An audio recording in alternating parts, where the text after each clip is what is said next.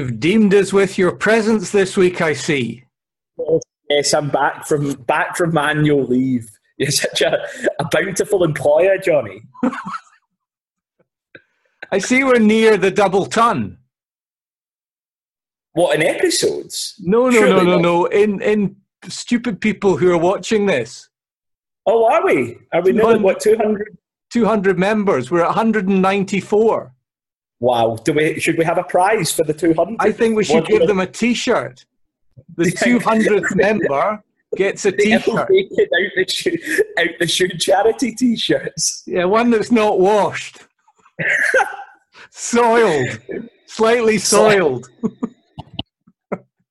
oh, how are you doing? I'm going very well. Very well. Are we going to start yeah. training soon? Yes. So things are things are in plan, I guess, to be businessy about it. Yeah. So we've started. I've been writing up some stuff over the weekend, um, and I think we'll be good to go. Probably. I don't think we'll be started this week, just because of just because it'll take a while to get tracks and stuff together. But I think by the start of next week we'll be we should be good to go. So we've got a, we've got a system kind of booking system and stuff kind of ready. Uh, so I'm looking forward to it. Well, I mean, I won't. I, I think I'm still outside the five mile limit, so technically I don't think I can train at the moment. the five mile recreation recreation limit. I'm, but I'm sure. Be... I'm sure you'll be. I'm sure you'll be fine. Uh, well, let's just hope we don't have any of those biblical storms. That was just shocking no, last week. Shocking. Yeah, anyway, listen. Exactly. Let's get cracking. Let's get cracking. We've got the Hoff on. Paul Hoffman. He's uh, he's he's, he's taken the clarion call and uh, he's been good enough to come on board. Did you know we've got a couple of firsts? It's the first author. Is it? Yep. So, so we have author. to see how his book sales are going, and also yep. he's the first first wood chopper. I'm, I'm, I'm less surprised that he's the first wood chopper. Uh, Slightly more surprised that none of our none of our guests have ever ever published a book. Uh, apparently, he's chopped his toe off. I think that must be bollocks. I mean, I got that well, from. I think that must be Wikipedia, and it says he was a wood chopper and he chopped his toe, one of his toes off or something. I mean, we are on a video conferencing platform. We could ask his gnarly stuff. yeah, number two, member two hundred will be there'll be some sort of spike in foot fetishists. Maybe it'll take him back to reliving the whole horrible moment, and he'll just lose it. Exactly, exactly. Yeah, you might set him off into some sort of episode. And the other thing we're going to talk about is we're going to talk about the charge. Do you know about that? The shoulder charge? No, uh, this oh. is this is news to me. So right, well, we, we, have got the video. We've got the video. I'll, I'll keep you in suspense, and, okay. and we'll, we'll, get the man on. That's me Excellent. just getting him on now. So hopefully he's got his clothes on. He asked me, "Oh my God, what's he done?" I don't know what you're doing. We've got the crick on neck. I'm not doing the whole thing like this. No. Hoffy, Hoffy, you're going to have to turn your head.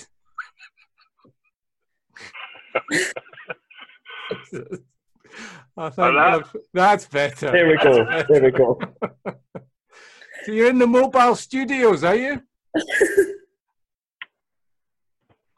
I'm in the car because I, I, I'm just scared I'm going to say something that might upset my wife. So I wouldn't be concerned about the wife. I would be concerned about your school kids. How you doing? Yeah, good. Thanks, John. Listen, is that true about your Wikipedia and you being a wood chopper? Uh, yeah, I used to do a bit of wood chopping. It's just part of growing up in rural Queensland, I think. Yeah. Right. Well, my old man was a a wood chopper. He used to travel around Queensland and New South Wales participating in wood chopping competitions. So they have at the the fairs, and uh, and when I was a young boy, I got involved with it. I used to come home from school, and Dad used to take me up in his ute to the forest, and we'd chop down a few trees, and wow, and then go home again. And I I became quite good at it uh, until I was 12. I had an accident in the front garden of the house when I was practicing chopping chopping a block of wood. I, I was standing on the block of wood barefoot, and I, I remember. right, that's enough. We don't want to know anymore. I'm just going to tell you that, that story is actually in my book. So, right. What, what, my dad was a land surveyor, and uh, one of his workmen said, "Oh, you're you're going to chop your bloody toe off. Put some shoes on, you idiot." And I uh, and I said, "Yeah, shut up. Just go away, do your work." And anyway, I just continued on chopping, and yeah, the axe scooped and it sliced the top left part of my toe off. Oh. And the part of my toe went flying to the left, and I looked down and I thought, because oh. mum and dad weren't home at the time. I was just Jesus. What did you do? Scramble about on uh, your knees trying to find the toe. Wait, if well, you get no shoes on, you mud in your big wind. I had to go to the bloke that was telling me off for not wearing shoes, and so, listen, I've I've sliced part of my toe off. so he raced me up to hospital. Right. And he had to phone up mum and dad. But uh, yeah, so that was that's one of the stories. Oh, and, and I didn't I didn't chop wood ever again after that. No, I'm not was, surprised.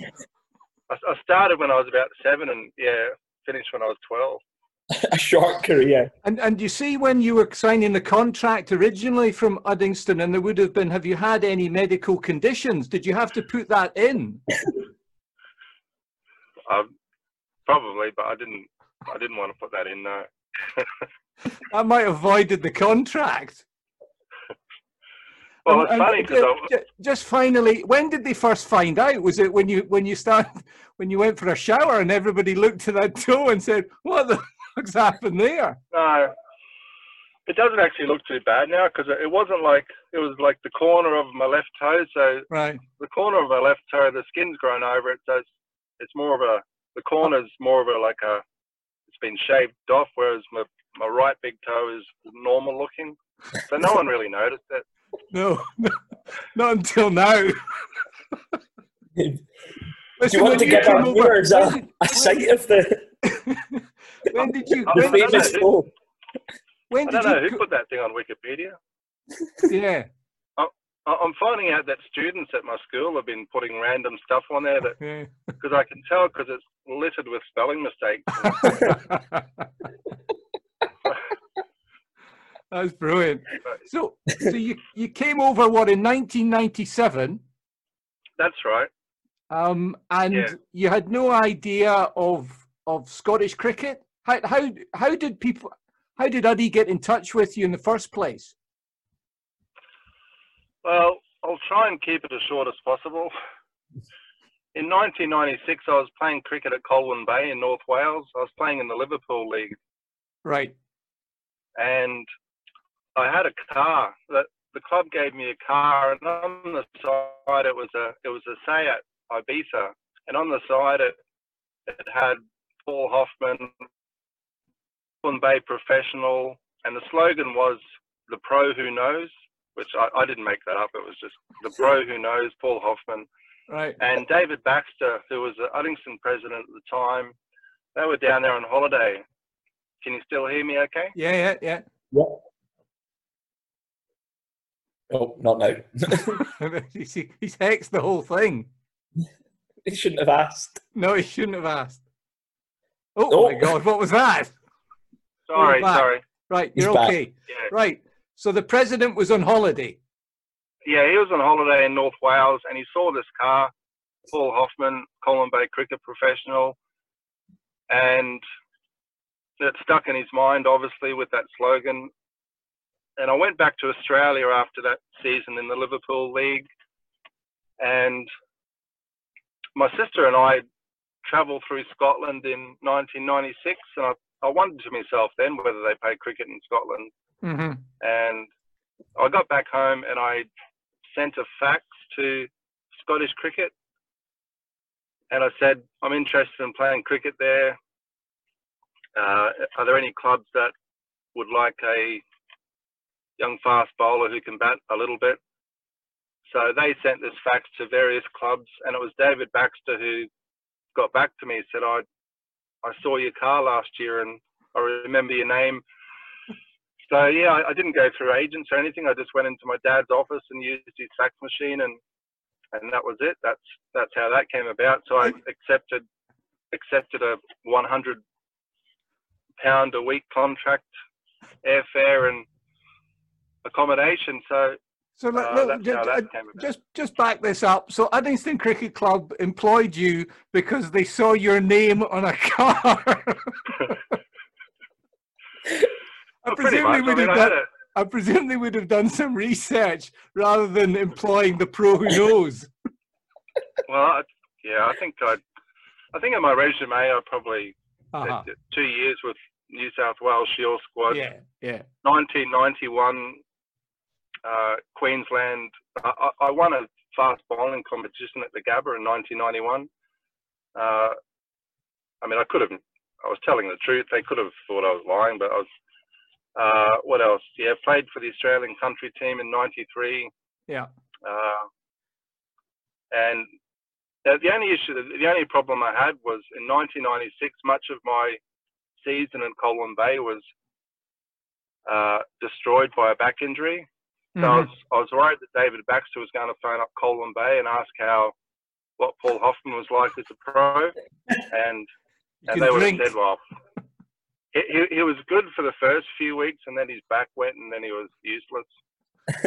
uh, but but luckily David Baxter never made that call, and and I've never looked back since. No, for sure, for sure. Um, so when you came up to Scotland, what did you honestly think the standard was like? A in comparison with Wales and B in comparison with Australia? Uh, it was the standard was better than what I was expecting. It was better than the standard that's I'd say it's better than the standard that I played in in North Wales. Probably yeah. similar standard to the Liverpool League that I played in. Uh, compared to maybe grade cricket in Sydney, it's you know, you have a mix of players who could probably play first grade, and you've got other players that would probably struggle to play fifth grade. So, uh, yeah, it was. I mean, my first game was against Clydesdale, and who was in know, that I, team? I, can you remember who was in the Clydesdale team? Well, well, I can, and, and I can remember very vividly because I thought I was just going to rock up, bowl rockets, and take five or six for, you know, Scottish cricket players. This is going to be yeah. pretty funny. Yeah. But then I was warming up, and Rennie Keith, Rennie Keith was doing some throwdowns just adjacent to me, and uh-huh. and, and Willie Dick had written an article in the preview saying that I was an, I was Australia's next Dennis Lillee. With, Without hair. so Rennie Keith is doing his throwdowns, and I sort of I was quite close to him, and Rennie's like, oh, I'm really scared. oh, what? so, yeah, I thought, oh, that's interesting. This this bloke's confident. So I think it was Rennie and Greg Williamson that opened the batting, and, and they're two good players. You know, I obviously didn't know at the time, but I realised pretty quick that these guys could bat. And then you had Stroppy coming in at three or four, and yeah, and I was, you know, I was quite surprised. I thought, this is better than what, what I thought it would be. Uh, I can't remember. Uh, uh, we won the game, but you know, I, I realised then that Scottish cricket wasn't just Mickey Mouse cricket. It was actually a good standard because yeah, those guys could really play. And you're pretty competitive, it has to say, as a, as an Australian, as you would expect. Um, I just want to share a screen, and you can probably see this. Um, I'll just share the screen now and you probably know what we're going to talk about. Um, but what we're going to do is we'll, we'll talk you through this. Uh, have you got that screen now? Can you see that? Chris, yeah, can you I see that? yeah. yeah, I can, can see that. So you're just about to come in. Um, we'll obviously play the video, but I, what I want to know is keeping. Who's keeping? That Dougie Lockhart? Yeah, that's that's Dougie. And who's at first and, and second? Gavin Hamilton's at first and Ryan Watson's at second. Right. It's, and then it's their reaction that makes me laugh more. It's brilliant. It's brilliant. And then 99 comes in. If you if you watch the left hand side, 99 comes in. Who's 99? Is that righty? Yeah, that's right. You, you he was skipper. The, yeah, yeah, that's right. And Gary Baxter was the umpire. Right. So from New Zealand. So was there a bit of animosity? to talk us through this. Don't tell anybody what's happening. Um, but was there any sort of animosity? Did you not, not like the Canadians? Did you not like the non-batter? No, there, there was none of that at all. No, there was no, no it's, animosity it's, whatsoever. The, the game was played in good spirits, but, but apart from this, until you drop the quarter on someone. So what I would say is, look at Ryan Watson at second slip, right? and also first slip and, and the reaction. This is absolutely priceless. We might play it a couple of times. So this is Hoffy coming in. Comes to ball.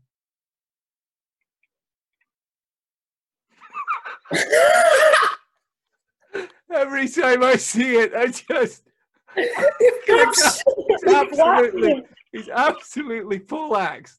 It's just it's the best. It's the best thing. We'll do, we'll do it again. And, and watch the second slip. They don't do anything.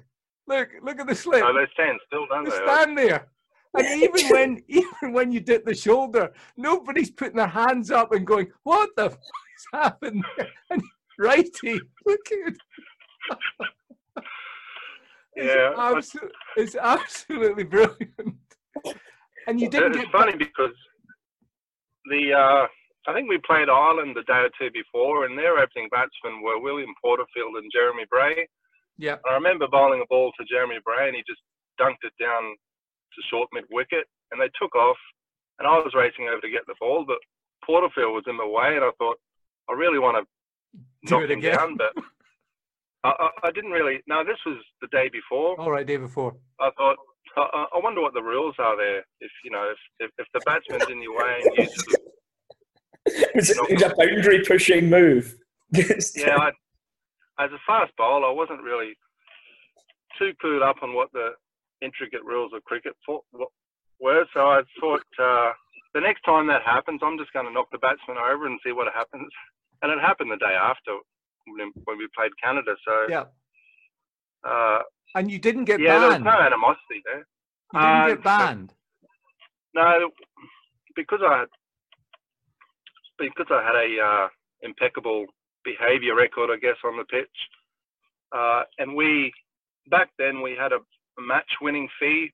So if we won a match, I think we got 50 quid or something. And and the umpire, or the match referee, after the game, said that I'd be fined uh, 50% of my match fee, which was great because. But no, no, sorry. Uh, we didn't actually get a match fee. We got a, a winning bonus. All right. So I was fined for nothing really because we didn't actually get a match fee. Right. Right. So yeah. So that was that was different to a winning bonus. So. Uh, but but all the Canadians started calling me John Cena then for the rest of the tour. That's priceless. So, yeah, but he was actually a good batsman. The guy knocked over. was uh, Why you did it? I can't remember his. I can't remember his name, but he was playing the short ball really well, and uh, it was probably, in a way, good that I did that because it put him off his game a bit, and he got out shortly after. So oh, bloody surprised. I was probably just scared what, what was going to happen next. Yeah, that that game came down to the last over. I think they needed 12 to win on off the last over, and Dougie Brown bowled the last over but it was a really close game. But uh, I think my shoulder barge probably helped us win that game in the end because we got rid of their best batsman. So listen, take you back to some stuff at Uddy then. Um, you, I think you played under three skippers: R- Ricky Bawa, Mark Townsend, Tuner, and and Breebs. Okay, who who's the who the who's the best out of that bunch as a skipper? I played most of my career under Ricky. I haven't really played a lot under Breebs. I played a couple of games in 2017. Uh, and Toon, there weren't many games I played under Toon as captain. I think when he was, I don't think he was captain that often. I, I think he might have been captain in the 2003 Scottish Cup final when Ricky Bowe was unavailable. Uh, can you still hear me? Ah, that's right. Yep. Yep he didn't play. Ricky Ricky was probably captain then, and then he couldn't play. I don't. I think he pulled up uh, on the day of the match, and so I guess that's why Tuna was captain then. We've lost him again. Yeah. I mean, this is going to be a shorter story between you and I. Absolutely. I was 11 in the 2000 at the 2003 Scottish Cup final. Right, right. Who who would that have been? Who were Uddingston playing? Us. Oh, was it? Uh-huh. That... that was the one. Sorry, sorry to rub it in, Johnny. That's right. Yes. Um, no doubt he'll come back on. A interesting. Oh. He's he's taken that that charge. Here he is. He's back again. He's back again. There we go. Is that uh, is that me or you? I think that's probably you. oh. I've got full bars here, so I was wondering why. Anyway, uh, yeah, back to captains. Yeah, I played probably most of my Uddy career under, under Ricky, and Ricky just knew every rule under the book. Uh, Breebs, I haven't really played a lot under him, but Breebs, uh, he's uh, he's a guy that you know galvanizes the team and leads from the front. He does a lot of work off the pitch. Uh, so the guys really respect the, the way he just works so hard for the club. Yeah. Uh, but but Ricky was Ricky just knew everything as as a captain. He knew that. I mean, he was very calm. He knew he, he could think ahead.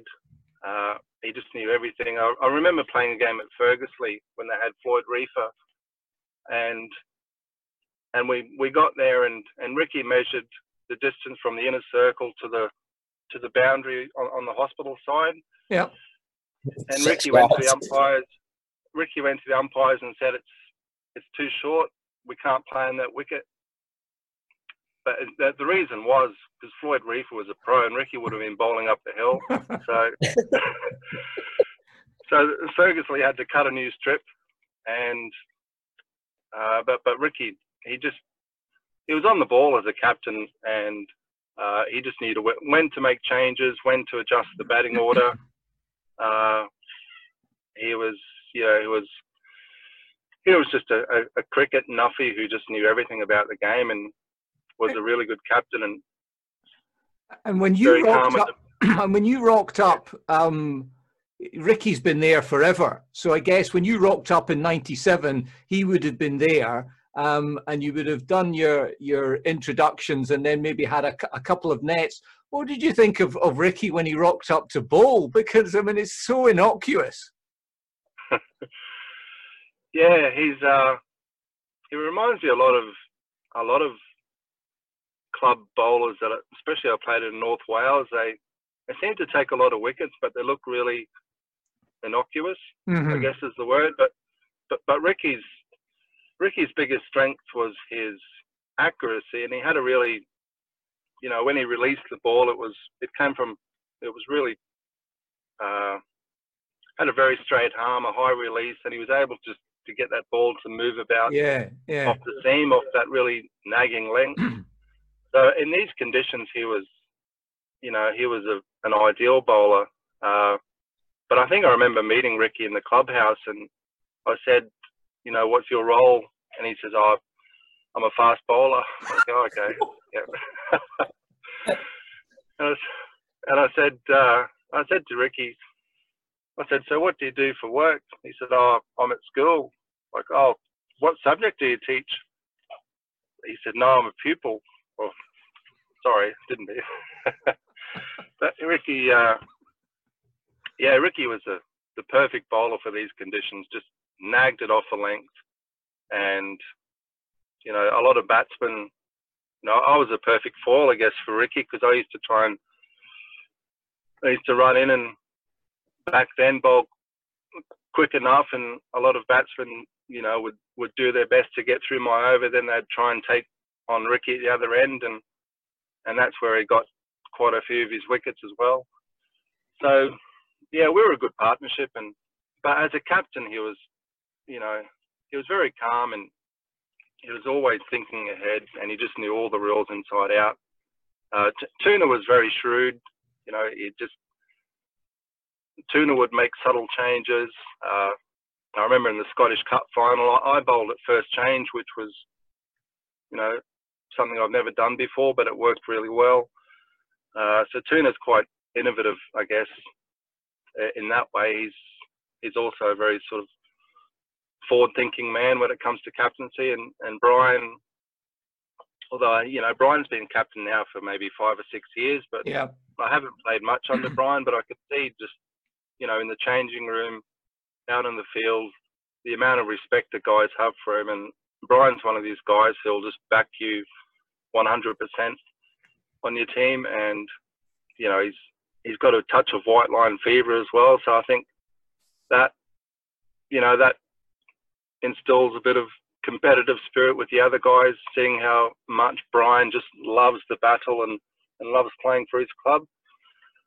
So, and he's done well. I mean, he's, he's won two leagues in the last six years, so you can't argue with that. Yeah, for sure. But, uh, yeah, Brian and Ricky are, are close friends of mine, and they'll probably remain friends of mine for for the rest of my life because those two those two guys especially have you know have, have really made my life uh, I guess my cricketing life over here very enjoyable. I could have gone to other clubs in Scotland, but I've just stayed at Uddingston because.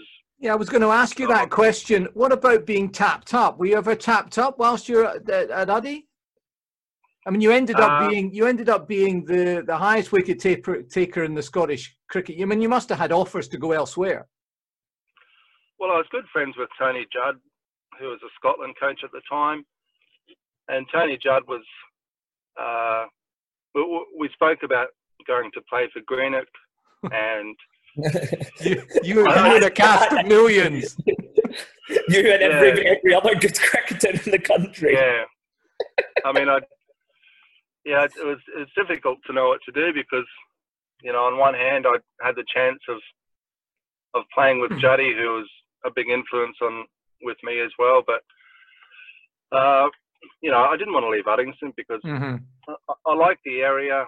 I got on so well with with the guys at the club, the, the board at the club, and I just felt that I'd be just letting them down if if I did leave. So yeah, I, I just remained remained loyal to Uddy and and, uh, and I'm and, glad I've stuck with that. And, and in your talks with Greenock, I mean, clearly it would have been going down to Greenock for the love of, of the game. Um, there, there wouldn't have been any financial incentives talked about at all. Um, maybe some petrol money, maybe a few free teas now, yes. now and again. Um, but you've obviously made the, the right decision there. Yeah, I didn't really fancy living in Greenock because it's just a flat as well. Jeez, gonna move you down. Away. I, I think no, I think Juddy wanted me to stay with him, but Juddy enjoys a drink and and me not so much. So I, yeah, yeah. I, I mean there were, yeah, I, I can see why some of the other guys went there because it was a winning culture and they had you know, it's a great Lots of money. ground. the, the members, uh, the members are, are great there. It's always good going for a drink after the game there. But uh, yeah, I think it, I think we had discussions about it, but uh, nothing. I thought about it, but nothing really ever came because I just yeah. I, I, couldn't leave the club that gave me the chance and no, were, absolutely. were loyal to me and uh, yeah, so listen, let's take you to to the the Union and, and the the Scottish Cricket League. Uh, let's stick to the Union first of all. Uh, best batsman, best amateur batsman that you bowled against. Oh, I'm trying to think about this one, but I'm I'm struggling to pin pin down one batsman. I, I, I remember when I first came over, Bruce Patterson struck me as a you know a, a guy that could bat a bit, and I was lucky enough to play quite a few games with him for Scotland at the end of his career. Yep. Uh, but he was he was a very good batsman, just solid and composed. And if you veered offline, he'd he'd hit it for four normally. Uh, guys like Greg Williamson, I hated bowling to him because he just didn't know when he was going to charge you, and yeah, you know, it was just unpredictable. Just unpredictable. Yeah. Uh, I know Cedric English was he was a pro initially, but as an amateur, I found him difficult to bowl to. He was at Carlton uh, for years. Yeah. Yeah, yeah. Uh, again, you had to be on the money for him, otherwise you'd get punished. Uh, yeah, there used to be a guy up in Aberdeen that I used to hate bowling to. I think his name was was it Dave Lamb? Was that was that name yeah, ring a bell? I think that was a guy from Inverurie. I thought that he played for, but yeah. that was up in Aberdeen. Yeah, I know who you mean. Yeah, small guy. I just yeah, I just remember him coming out to bat, and I was thinking, oh, easy wicket here, and bowled a you know good length ball outside off, and he square cut me for four, and I thought this guy can bat a bit, and uh, who else was uh, uh, I'm probably going to miss out a few names here, but in terms of someone standing out, uh, I guess in the, in the late 90s, Bod was probably the guy that stood out for me the most. Yeah. And anybody from the from the bowling side that, that you wanted to maybe take under your wing and, and, and pass on some of your um, your your thoughts. Who back in the day did you think was was pretty good with the ball in the hand? Uh, I, yeah, I, I can't. I, I, don't know. I, I'm trying to think. It's my searching questions obviously stumped you. how, yeah. how, on the bowling front, Paul, how long did it take you to get past see that like you were saying about Ricky just bowling like really sort of just line and length nagging. How long did it take you to get past as a bowler coming over trying to bowl quickly? That that just type of like just slow seamer in Scotland is like will always get more wickets than you. Yeah, I think I think when I first when I came over in '97, I wasn't as quick as I was due to back injuries. You know, in my, in my early 20s. Um, yeah. So, I, and I was even when I was quick, I was more of a hit the length, seam it about Glenn McGrath type bowler. But when I came over in '97, I didn't really, you know, I, I wasn't express. I was quick enough, but I was, and I just stuck to what I did best, and that's sort of hit that back of the length and try and make the batsmen play and make them earn runs. And I think whatever conditions I've played, and I've just always stuck to that mantra. Uh, and I let the dibbly dobblers bowl the, you know, bowl the floaty little seamers that, I, I mean, not a fast bowler, but one bowler that I used to hate facing was Mark Gilchrist. I mean, I just couldn't. you know, I just hated facing them, especially at West when they'd put four on the boundary on the on the onside, and he'd bowl these big looping in swingers, and uh, yeah, one guy that gave me a bit of advice when I come over here was Billy McPate.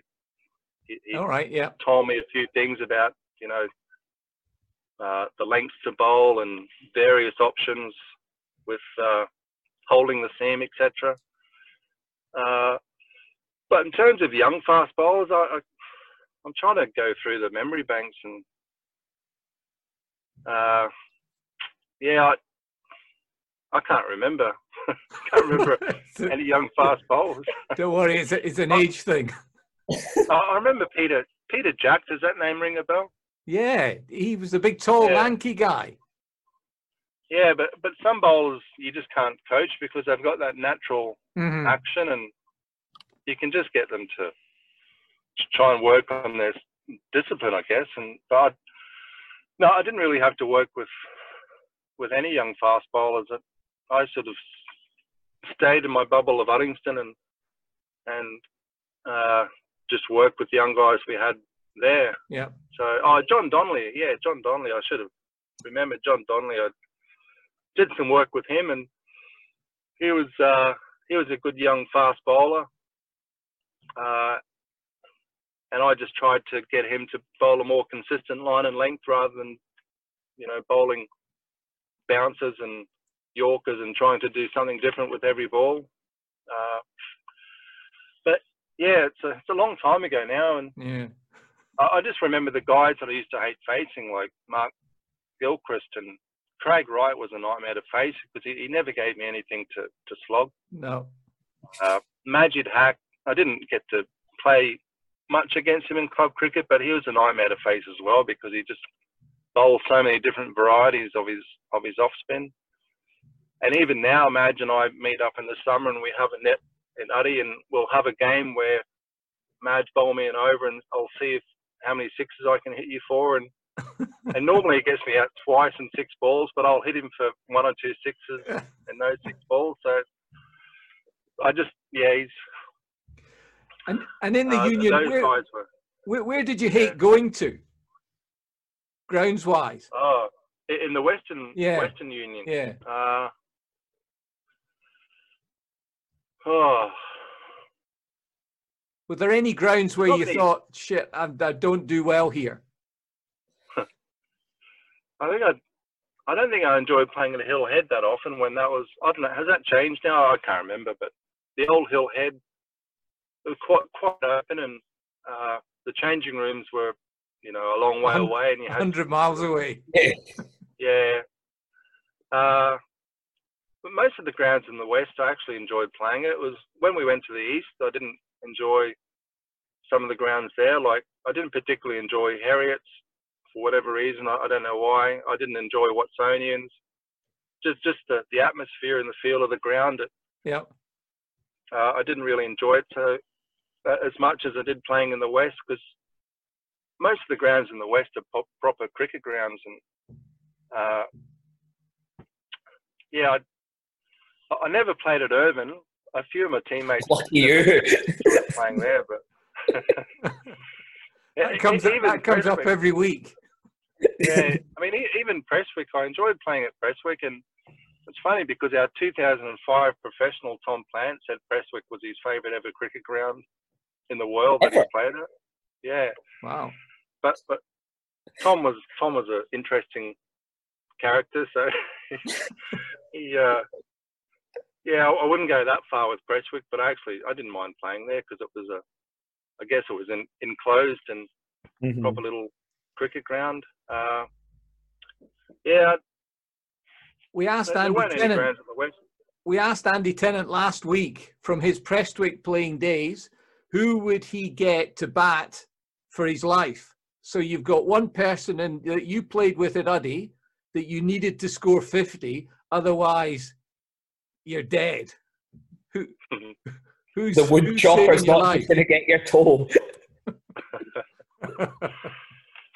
uh, okay, just for Muddy, no professionals, just amateurs no. then. No. Uh, well, we only had him for one season, but Neil McRae was hard. He was a stubborn batsman. Jesus, did Macker play? Did Macker play Uddy? Yeah, '97 when I first came over. He was at Uddy. Wow. Um, yeah. Was he studying in Glasgow then? Because he was from he was Aberdeen. Yeah, yeah. He was living in a he was living in Glasgow, and yeah, I, I don't know what he was doing. He's also he's got many fingers and many pies, Neil McRae. But yeah, uh, I, think over the last probably dozen years, the, the guy that really gets stuck in uh, Amir Gull is is a guy that you know, really values his wicket. Yeah. Especially when he was batting in the top order, he's you know he, he's one of these guys that you could bowl to, and he'd be so defensive and so uh, resolute in, in not getting out. Probably Amir Gull, I think. I'm I'm trying to think back because you know 20 years at Uddingston now. yeah, yeah. Uh, Listen, we're we're running out of time here. You you're going to have okay. to start. You're going to have to start your engine. I'm just a little disappointed that you didn't actually. You weren't driving while you were doing the interview. that would have made some some good video comment. Listen, it's been it's been great catching up with you, Hoff. We'll maybe catch up with you. Uh, maybe not this season, but next season. Yeah, no worries, John. All right. Cheers, buddy. Okay. Thanks, mate. Speak to you later. Bye. See you later. Bye.